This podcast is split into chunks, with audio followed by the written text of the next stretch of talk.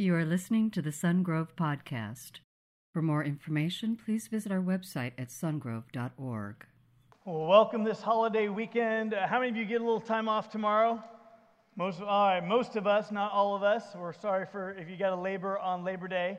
Uh, sometimes it just works that way, right? But uh, so glad to have you here today and be in the house of God. And it's just going to be a very uh, cool experience, I think, for you because I truly believe that God wants you to enjoy today.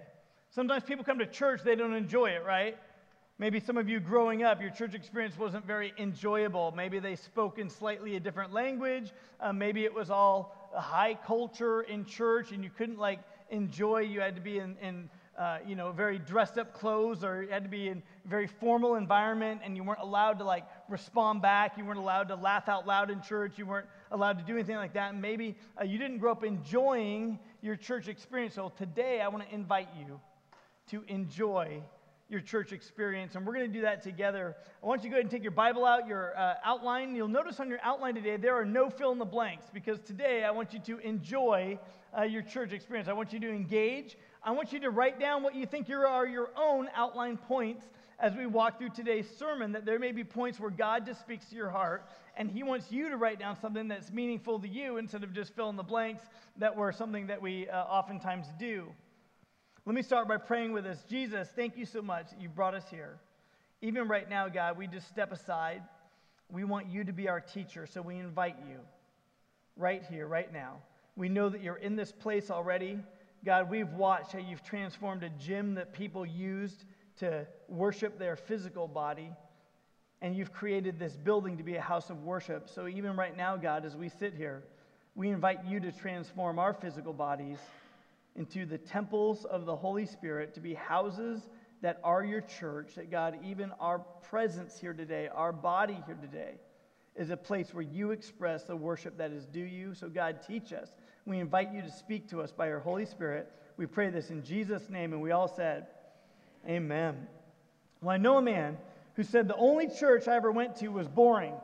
I didn't understand what they were saying. No one made the Bible applicable to me and I only went to church for someone who was either getting married or having a funeral. Didn't enjoy church growing up. I know a woman who feels guilty about her blessings in life. She loves the outdoors. She loves getting out in nature. She loves enjoying that. She loves her lot in life. She loves her church. She honors the Lord with the first of her income and her life. But she, on the inside, deep down, feels somehow an odd expectation that living for the Lord means that she ought to live somehow destitute, like Mother Teresa or Shane Claiborne. And she said, Is it wrong to enjoy vacations and enjoy life and enjoy where we live, or are we supposed to downplay those things spiritually? I know a young couple who had attended Sungrove uh, for a few years but decided to get connected. They joined a small group and they decided to volunteer in the church. And they said, listen, even before we did that, we liked church, but we had no idea how much fun it is to volunteer in church with other people that you love. Now we really enjoy church. And there's something about being connected. There's something about loving the church, but there's also a side of you and me, if we're being honest with ourselves, that loves the world in which we live. And we're in this series on the importance of tension. And if you'll walk with me for just a minute right over here, you'll know that we've walked through this series on the tensions in life, and some that we experience in life and in church, some we experience in, in walking ourselves into maturity in terms of our walk with the Lord or with our kids and raising up our kids. But there are tensions in the Christian faith, and we want to walk through some of those. The first one being that you can know God, you can personally know God, but God is also a mystery, and both are true. That you, yes, you can personally know Him, but God is a mystery. God can do what God wants to do. God has ideals. He has an ideal way for you to live your life, to handle your finances, to walk in relationship. And His principles work. If we follow His principles, they work, they're true. But, beautiful thing is, God also uses broken people people who didn't follow His ideals, who didn't do life perfectly, people like you, people like me, right? Isn't that beautiful good news? At the same time, the Bible is all true. Yet we have to acknowledge that not everything true about life is in the Bible. That there are truths in the various disciplines of life that are not found explicitly in the Bible. the Bible, is all true. You can know God in a moment. You don't have to clean up your life, make yourself perfect, but you can know Him like that by receiving through faith the sacrifice of Jesus Christ on the cross. You can know Him in a moment, but it will take you and I forever to figure out what that means, how to live out that life. And then today, or we talked last week, if you will, that your beliefs matter. They do, they matter. But people matter more. And if your beliefs cause you to mistreat people, there's something wrong with your beliefs. And that resonates with our heart. And today, we're going to talk about the fact that you should enjoy church. You should.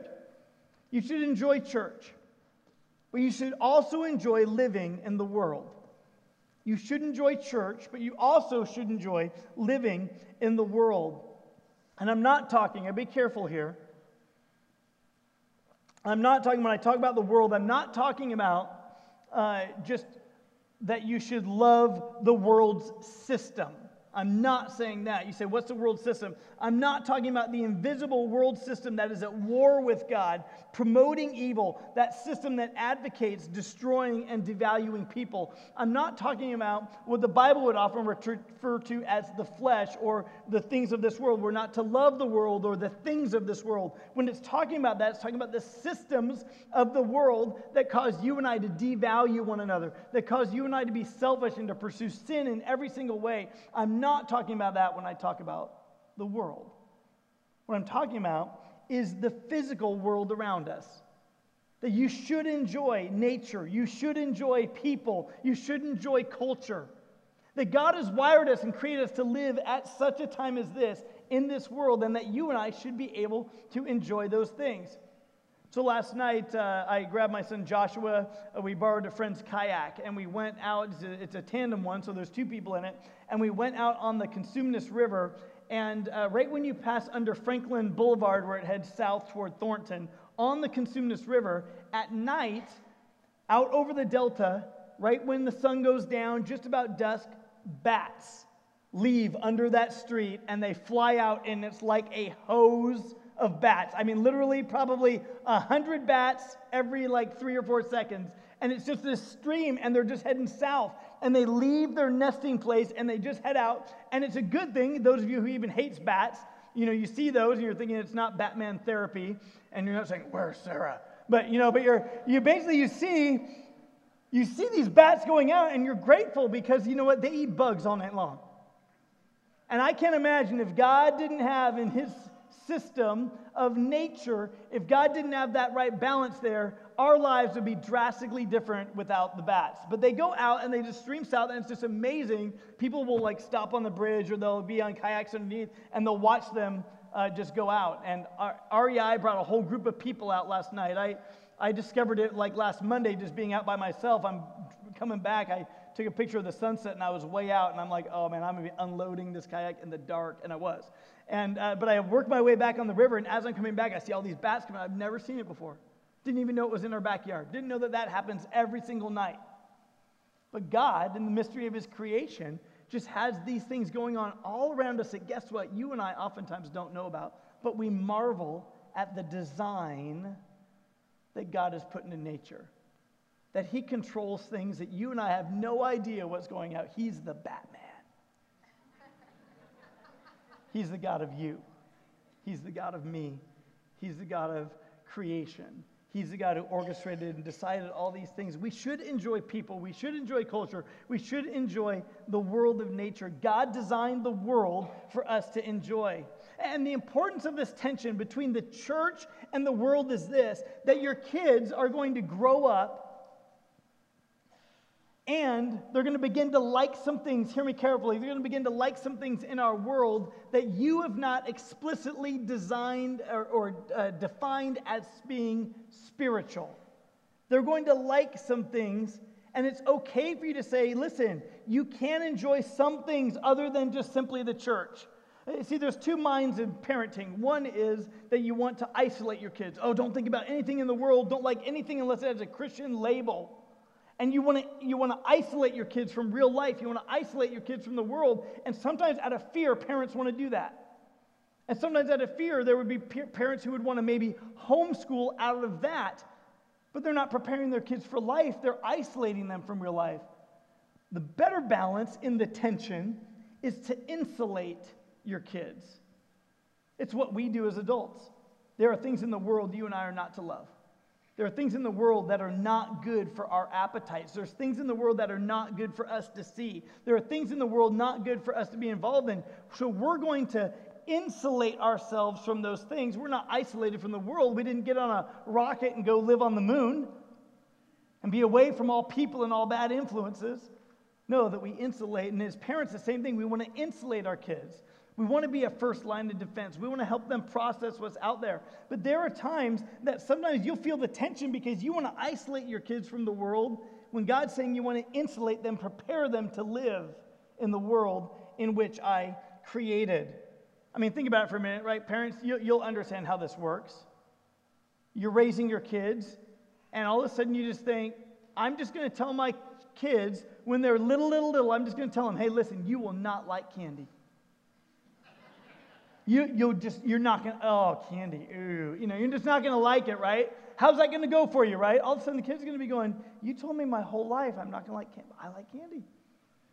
And there are certain things that are okay to enjoy. There's other things that have the pleasures, temporary pleasures of sin that we're not to love. And I'm not talking about that system. I'm not talking about that part of the world. That's the world system that drives us away from the Lord. But I'm saying we ought to raise ourselves and our children in such a way that we are to enjoy. You should enjoy church.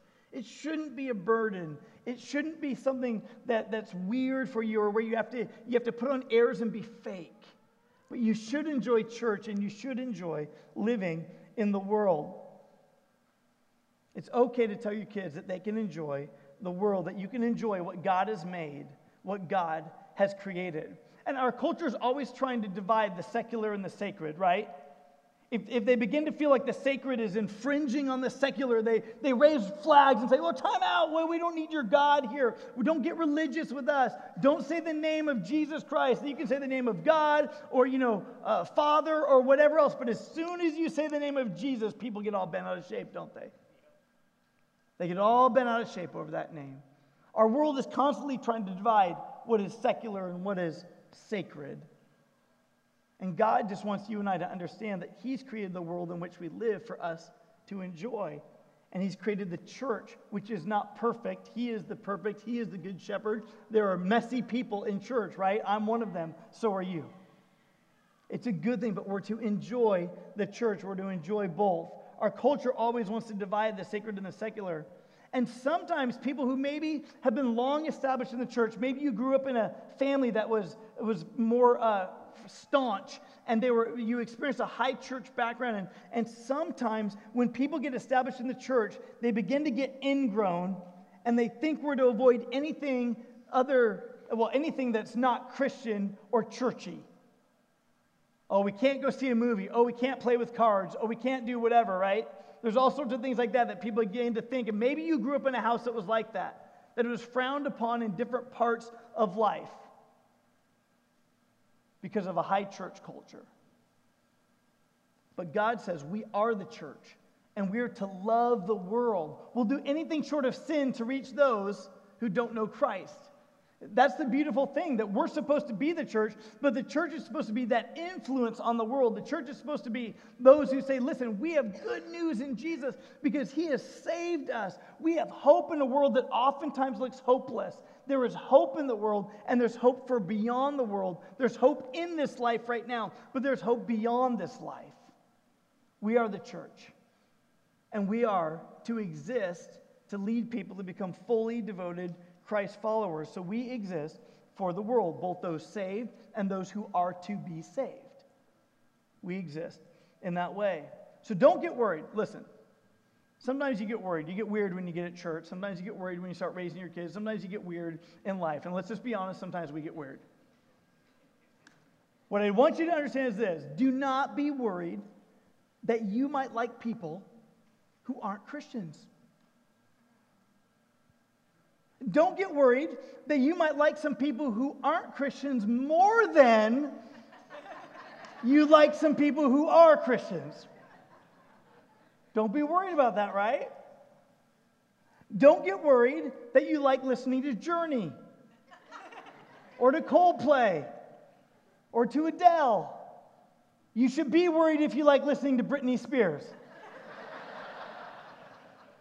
There's a reason that album has explicit on it that she's putting out right now, right?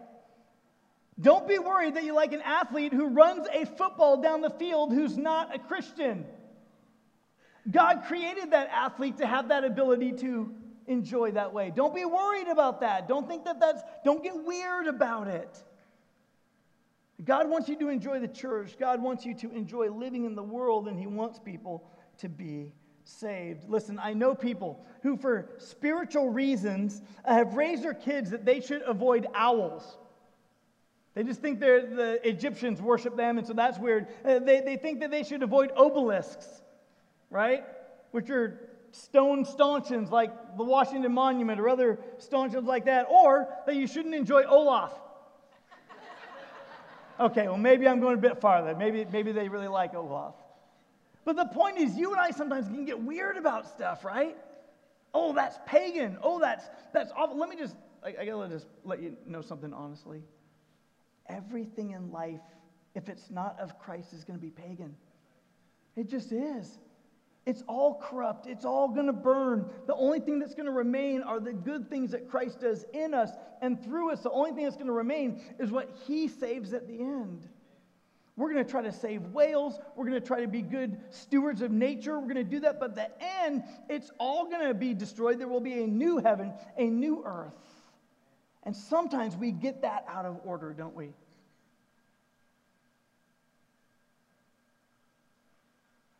Sometimes we love our pets more than we love people. I'm not saying it's wrong to love your pet.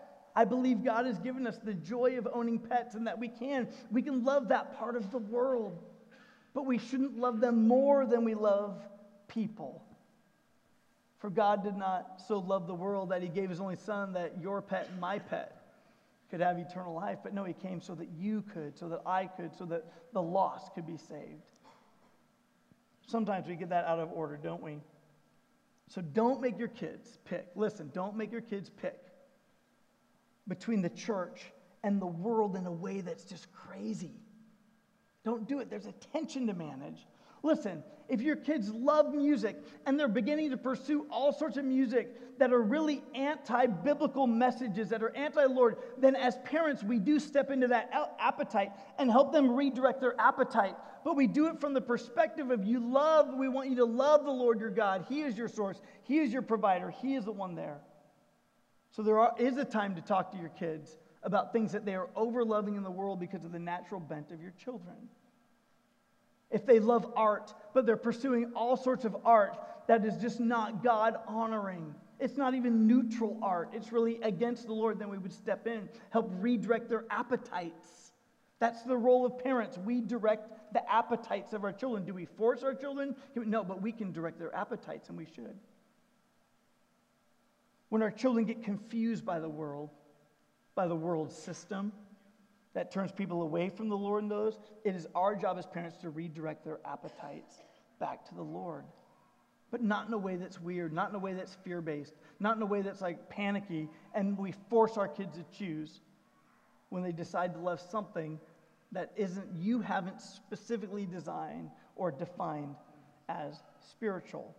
So you can enjoy the church but you can also enjoy living in the world. If you have your Bible, open to Psalm 37. We're going to look at several different verses around Scripture here today, but I want you to begin by looking at Psalm 37. Verse 3 says this Trust in the Lord and do good, dwell in the land and enjoy safe pasture. This whole psalm talks about those who follow the Lord or those who don't. And he's saying, for those of you who are the church, those of you who follow the Lord, it's saying, listen, I want you to understand that you can dwell in the land and enjoy safe pasture. Now, does this guarantee that you're going to always be safe? No, life doesn't give us those guarantees. But by knowing the Lord, but by having the Lord in your life, that as you and I dwell in the land that we have, safe pasture in your work, in your life, that God is there with you. You are not orphaned, you are not abandoned, you are not alone, but God is with you. So, in this world, as the church, God is with you, and you can enjoy the work of your hands. The pasture for them was the workplace, it was the marketplace for them. He wasn't just saying enjoy safety and something good to eat like a little lamb. That's not what his idea is. Psalm 37 11, same chapter, a little bit further along. But the meek will inherit the land and enjoy peace and prosperity. Again, he's just drawing the distinction. Listen, for those to whom the Lord has promised the promised land, the people of Israel, if they followed his ways, if they followed his decrees to the people of God, he's saying, listen, God wants to have a place where you can enjoy the world. But did it mean they'd always be saved? Did it mean the Philistines would never attack? Did it, no, it didn't mean that. But it meant that they had the Lord as their ally, the Lord is on their side. Psalm 37 19, in times of disaster, they will not wither in days of famine, they will enjoy plenty. Is it saying that disaster won't come? No, it's saying it will. Is it saying famine won't come? No, it will. But it is saying that God, in these awful things, even in those awful things, God is their source. He's their source. And the same is true for you and me. But sometimes you and I get confused because sometimes you and I begin to look at the world as our source instead of God.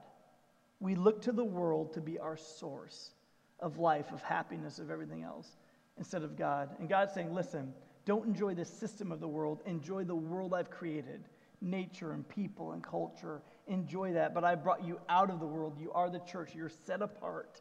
But you're still to enjoy this place for the time and being that I have you living here in the places which you live. You're to enjoy the lot that God has given you in life.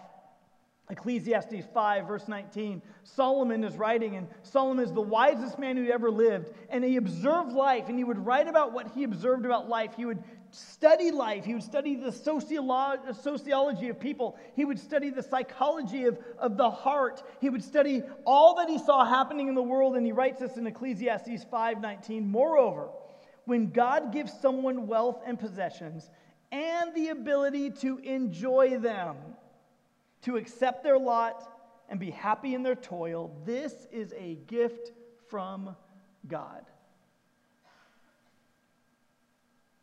When God gives someone wealth and possessions and the ability to enjoy them, have you ever known somebody who has wealth and possessions, but they don't have the ability to enjoy them?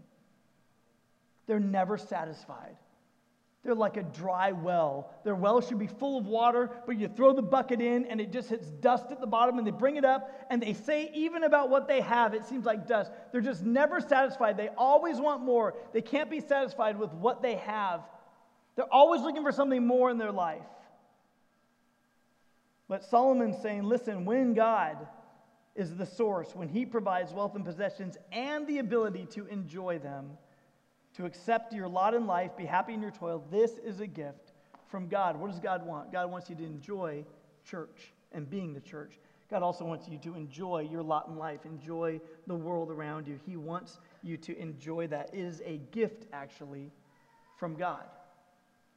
We get it mixed up when we begin to think that we don't have enough and that there should be either yourself or somebody else to provide more. And then that just walks down the path of greed, right? Maybe it was greed that got you to the point where you have wealth and possessions. Maybe it was greed that the more you have, the more you have has you. And isn't that the, true of the person who can't enjoy even what they have? Now, I know in your mind you're thinking of a rich person, you're thinking of a wealthy person. You're thinking of somebody who has lots more than you, not just a little more than you, but lots more than you. That's what you're thinking of. But I want to just kind of point out for a moment that if you own a car, you are wealthier than most people in the entire world.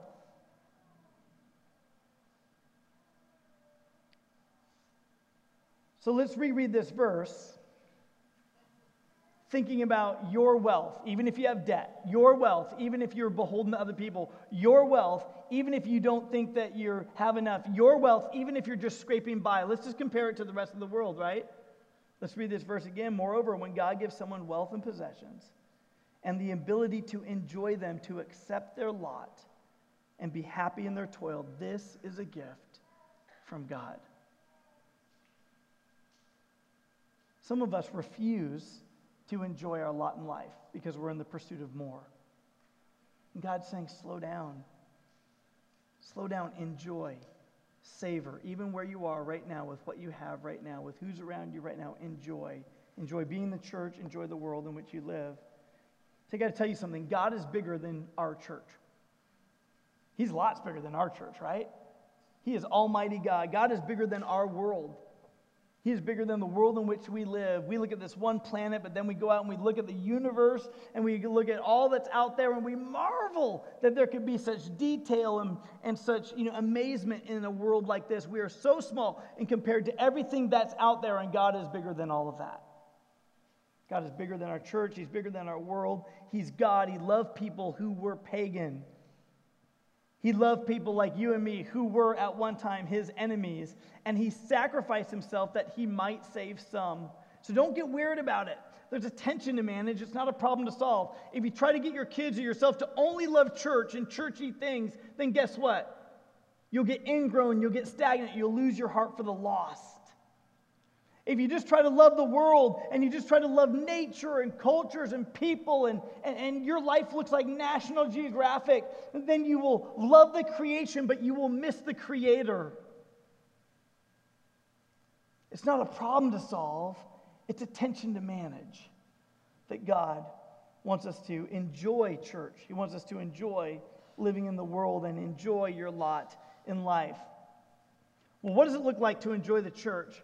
We have to look back at the early church in Acts to say, how did the church launch? How did it start? Why did people like it so much? And what makes you and I love the church in which we live? Acts 2 47. Speaking of the early church, Luke writes, Every day they continued to meet together in the temple courts, and they broke bread in their homes and ate together with glad and sincere hearts, praising God and enjoying the favor of all the people. And the Lord added to their number daily those who were being saved. Isn't that a beautiful thing? It, what was happening? They had gone from the religiosity of simply following the Old Testament law. And it's like the, the chains, almost, if you will, of the law that revealed what sin was. The chains of them through Christ were thrown off because Christ perfected the law. He fulfilled the law, and the chains were thrown off. And now, guess what happened? People were able to enjoy the favor with one another. They were able to enjoy relationship. They were able to enjoy a radical generosity. They were able to enjoy direct access to God, not going through a priest anymore, but direct access to Almighty God. They could enjoy the forgiveness and the favor and the lot in life in which they were given. They enjoyed it so much. And guess what happened? When they enjoyed it, the Lord was adding to their number daily those who were being saved. Well, it didn't always just last like that. Persecution came. Persecution came and dispersed the church around the world. Why? Because if you and I just love the church and we love being together, God's going to, we have this natural propensity as people to want to just be together. I love what's going on. I love my church. I love it. But sometimes God makes you and I uncomfortable and He disperses. Some of you are here in this room because God made you uncomfortable somewhere else and He dispersed you to get to a place here where you're growing in a new way. God brought you here. God wants to take you and what he's doing in here. He doesn't just want us to come here and enjoy church and do this. He wants us to enjoy church here so that we go and bring the hope of Christ to a lost world. He wants to disperse us. He wants to add to our number daily those who are being saved. Listen, in Acts 9 31, it says this Then the church throughout Judea and Galilee and Samaria, so pretty much all of Israel, right? Judea, Galilee, Samaria, enjoyed a time of peace and was strengthened. Living in the fear of the Lord and encouraged by the Holy Spirit, it increased in numbers. There's just this natural propensity when a church is on mission, when it's on mission, when it's increasing in number, when it's loving people, there's just a natural enjoyment to that part of the church. But what does the enemy do? The enemy wants to tell you that you aren't fully a part of the church. He wants to say, Look at you, look at your sin.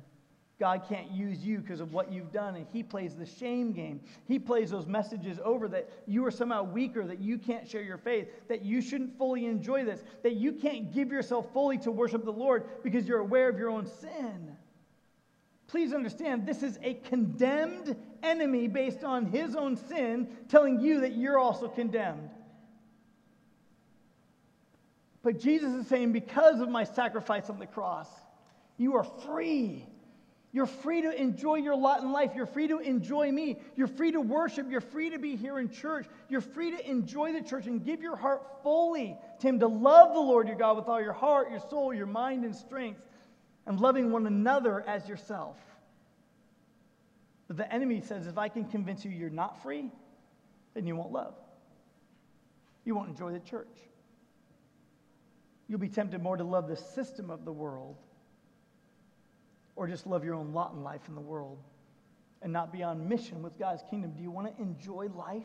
Do you want to enjoy your lot in life? Do you want to enjoy the church? Then we see that literally we look like the church. Do you want to enjoy? There will be seasons of peace and prosperity. There'll be seasons of, of need and want. There'll be seasons of, of stress. There'll be seasons where you're not healthy. There'll be seasons where you are sick. Because that's life, right? We live in a fallen world. But God wants you to enjoy your lot of life. When you and I are living in the fear of the Lord, when we are being encouraged by God's Holy Spirit, which is one thing that happens when we're in church, we get encouraged by God's Holy Spirit. We don't come to church and feel more condemned when we left than we did when we came. We come feeling a little bit condemned, and then we, we are encouraged by God's Holy Spirit, and we leave ready to reach a lost world and to love people who don't even like us. We're encouraged. It's the way it works. There's an enjoyment when the church is on mission, when it's increasing in number, and when it's loving people. I believe those things run parallel to one another. Because if you lose your heart for the lost, if you become all about the church, I just love the church, I just love churchy things, if you get all there, you get ingrown, you lose your heart for the lost, guess what? Your enjoyment in life, your enjoyment and the ability to even love the life you live in this life or in this world will be diminished. But when you love the Lord your God with all your heart, soul, and strength, and you love other people like He loved us, when you keep your heart for the lost, when you want to give hope to them, guess what? You love the church you love living in this world. And you reach people because you realize this world, as it's created right now, will cease to exist someday, just like your life will end someday, as will mine. So we love and should enjoy the church and we should enjoy living in the world. 1 Timothy verse chapter 6 verse 17. 1 Timothy 6:17 command those who are rich in the present world not to be arrogant nor to put their hope in wealth which is so uncertain but to put their hope in God who richly provides us with everything for our enjoyment. Okay, so Paul is describing why does God do what he does. Go ahead and leave that verse up if you will. But why does God do what he does? Again, he's saying, Timothy, you to your congregation, to your people in your local church, he's saying, command those who are rich in this present world, don't be arrogant. Don't put your hope in the wealth. Don't think that your wealth is your source, but think that God's your source, which is uncertain, but instead put your hope in God, right? Who richly provides us with everything for our enjoyment. What are you saying? Are we supposed to hate life? Are we supposed to be all so super rigid? No, we're supposed to love and be the church, enjoy the church. We're supposed to enjoy the world. In fact, God richly provides whatever He's provided you with, God richly provides it for your enjoyment. Do you realize that He's a good daddy? Some of you don't know what that means. Maybe you never had that. But God's just a good daddy. I mean, it's one of those things. When you hear a person share their testimony about how they risked, how they honored God with the first, they were so scared out of their mind, like, I don't know how this is going to work out. And they honor God and they risked tithing, and, and they did that. They wrote that first check. They began to set that up. They're like two months in, the dishwasher broke. They're like, I'm following you, God, but the dishwasher broke. Guess what? They make dishwashers to break. That's how they sell more dishwashers. I'm just saying, right? You know, it used to be in the old days, you had a dishwasher in Lazarus. I had this dishwasher for 20 years. Okay, no one has a dishwasher for 20 years anymore, right? There's a reason. So it's a conspiracy. but I guarantee you, when you begin to go in faith and you begin to tithe, right? You begin to honor God with the first, I guarantee you that's going to get tested. Because there's somebody who doesn't want you to do it. He wants you to go back to you got to be your own source. You got to, but you honor God with the first, and you do that, and then you watch how God comes through. You begin to say, "Oh my goodness, Lord, you are so great. You, you do it. And then you begin to say, God, I'm going to honor you with the first. And when God blesses you with something, maybe it was unexpected, maybe it was something that you just said, God, I sacrificed, but look how you responded in a way I couldn't even know what the future held, but look at what you did. God does that because He's a good daddy. And He can give you something for your enjoyment. Not to feel guilty about it. Oh, I got to feel guilty. But God wants you to enjoy that. In fact, I've heard people use this verse, by the way. I've heard people who use this verse to say, well, hey, if God created it, then He made it for our enjoyment. If He created that plant to grow, then it's good. We're, we're free and clear. Like, hey, everything's cool. If God, created, why would He create it if He didn't? And what times, oftentimes, people do, they'll try to use that verse out of context, and they will use that verse, but they will ignore all the rest of the scriptures that refer to, let's say, the sin of gluttony. They'll refer to all the rest of the scriptures that refer to the sin of drunkenness that controls you. They'll ignore all the rest of the scriptures that refer to being controlled by a substance or anything other than God's Holy Spirit. They'll refer to all other things, ignore all the other scriptures that refer to the sin of greed. See, people try to use something like that, scripture, out of context. Well, God just gave me to enjoy. He just gave me this wealth. No, God in scripture oftentimes says, I've given you what I've given you, and you earn what you earn through honest ways so that, listen, you have something to share. What was the marker of the early church? A radical generosity that said, I will step up to meet the needs in the world. I will step up to meet the needs within the church. I will love and be a part of God's kingdom. I will honor God with the first. And the vehicle he uses to reach to a lost world is you and me and the church. So listen, don't feel guilty for being an American. Don't feel guilty for being wealthy simply because you live in America. Instead, it's okay to enjoy God's provision, but make sure you're honoring God as your provider. You're honoring Him with the first. Make sure you're honoring Him with your life, that you say, God, you have a heart for those who are poor and oppressed, which means I need to model your heart. So, guess what? When I want to just give to me, I'm going to say, God, I'm going to honor and model, even through what I have a heart for those who are poor and oppressed and who can never pay me back. I was your enemy, God. I was poor. I was naked. I was separated from you. I was cast away. I deserved hell.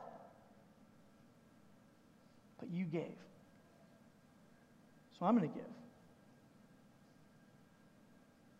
I'm going to make sure that I'm loving and enjoying the church. I'm going to make sure I'm loving and enjoying being in the world. And I'm going to make sure that my heart for the world matches your heart for the people of the world. I'm going to love you, God, that you are my source. I'm going to give you thanks. And that's the difference, right? Because our world teaches us that you're the source.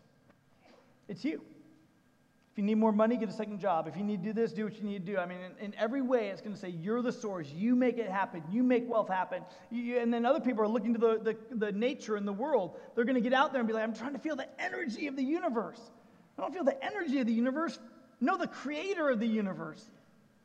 Don't just feel the energy of it. And they're trying to discover and to say, I'm, I'm enriching my life knowing all the signposts, but I'm missing who the signs point to the creator.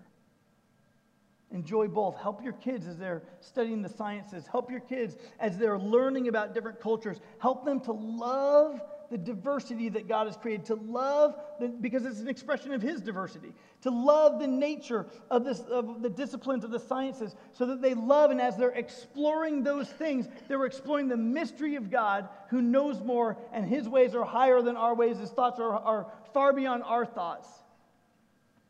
That's how high and up He is. Give them an appreciation for their Creator. You can enjoy the church, and you can enjoy living in the world. When we were, uh, when our kids were little, we would see the moon, right? We'd be driving around and we would see the moon. I'll put a picture up here of the moon. Um, that's the moon. and it's right above these clouds that look like cotton candy to me. I like cotton candy. My parents told me when I was a kid I wouldn't like candy. they were wrong. But there's a picture of the moon. When we drive around, the kids would be like, oh, the moon. You know, sometimes we're driving like, yeah, the moon, right? You know, but our kids are like, wow, the moon, right? And so we would just teach them. We would just say, you know, when our kids would say, hey, there's the moon, we just say, we see the moon, we say, good job, God. Good job, God. I mean, aren't you grateful for the moon? By the way, I, I got to let you know, I took this picture standing in the street right in front of church. Came out from a Sunday evening church, walked outside, saw the moon. I was like, unbelievable. Went out, stood in the street with my camera, shot it. If I, that's why you don't see anything below the plants at the bottom, because you see like the street light and you know A and W root beer and all that other stuff, right? But what you see there is this beautiful picture. That's just the moon coming up. But aren't you grateful for the moon? I love the moon. Our world needs the moon. The moon goes around. I mean, it assists with gravity, it helps the tides. Without tides, you don't have currents. I mean, the moon is so integral to, uh, to many, many things in our world, and we need it, and we need to marvel that there is a creator. But if we just worship, hey, hey the moon, I'm going to worship the full moon rising. We're in Mammoth Lakes and they were having basically you pay 30 bucks you ride the gondola to the top of mammoth mountain and people had organized a party that celebrates the sun going down and the full moon rising. It's like a pagan worship service. We're not going to that. I was tempted. I just didn't want to pay 30 bucks. but can you imagine the pictures it would be? I could be standing up there with a bunch of people worshiping the creation. And you and I could stand up there and worship the Creator, couldn't we? God, you're amazing the sun goes down, the moon comes up. There's this perfect balance between them. The earth is perfectly spaced away from the sun so that we don't fry or freeze. God, you're amazing. And that if there's a God who designs the world and, and designs people and the diversity in people to be something marveled at, to be something beautiful, then God, I'm going to re- worship it as a reflection of you. I'm not just going to worship the creation, but I will worship the Creator. Some of you have trouble. You read the Bible, you're like, I want to connect with God. I want to go deeper. Great. Read the Bible, connect with Him in His Word. You must. But let me say there's other parts of you that God has designed and given to you that can be assist, assistance to help you connect with God. So for some of you, listen, as you connect with God through the Word, there may be something in the Word that inspires you. And you know what? So because that inspires me, I'm going to connect with God as I paint. I'm going to connect with God as I write. I'm going to connect with God as I photograph, or as I create, or as I draw, or as I compose music, or as I delight. I'm going to go ahead and because God has just made you, maybe He's made you visual, and you just get out in nature and you're like, God, I am connecting with you, and I am connecting with your word, but your word points me to how to you reveal yourself through nature. I'm going to enjoy you. Sometimes you try to make it all staunch and all stuffy. Do we need Bible study? Absolutely. And some of you, you need to read the Bible, read a chapter of the Bible, and in one hand you got the chapter of the Bible open that you're reading. In the other hand, you need a commentary, like the Expositor's Bible commentary. That goes verse by verse and helps you understand what you're reading. It's not rocket science. We need that discipline. But God has created you uniquely, that you're going to connect with Him in your study. You're also going to connect with Him in your art. I want you discover what that is.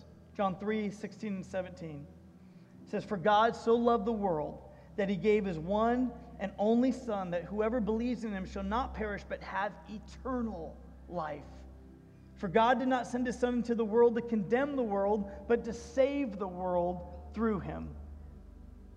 See, in this verse, God's not talking about the world system that t- teaches people to mistreat one another, to pursue greed, to run over one another, to be selfish, and to sin. No, God came into the physical world to save people. And someday He's going to recreate the physical world. There will be new heavens and a new uh, earth, for the old order of things, the corrupt order of things in which we have lived, is gone. God's going to do that. Will you bow your heads and pray with me? Jesus, we want our song of our life to be in the tension. Father, we want to love your church. God, there are people out there who say, I love God, but I, I, just, I just can't stand the church. And Lord, I just know that's like saying, God, I love you, but I hate your wife. And God, you have called us to be one as you were one. And in your unique creation, you designated the institution of the church to be the instrument that you use to reach lost people. So, God, we pray as a church that you would do that here at Sungrove. But none of that would be possible, God, aside from the sacrifice of your Son. So we thank you even right now. Thank you for listening to the Sungrove Podcast. For information on Sungrove Church, visit our website at sungrove.org.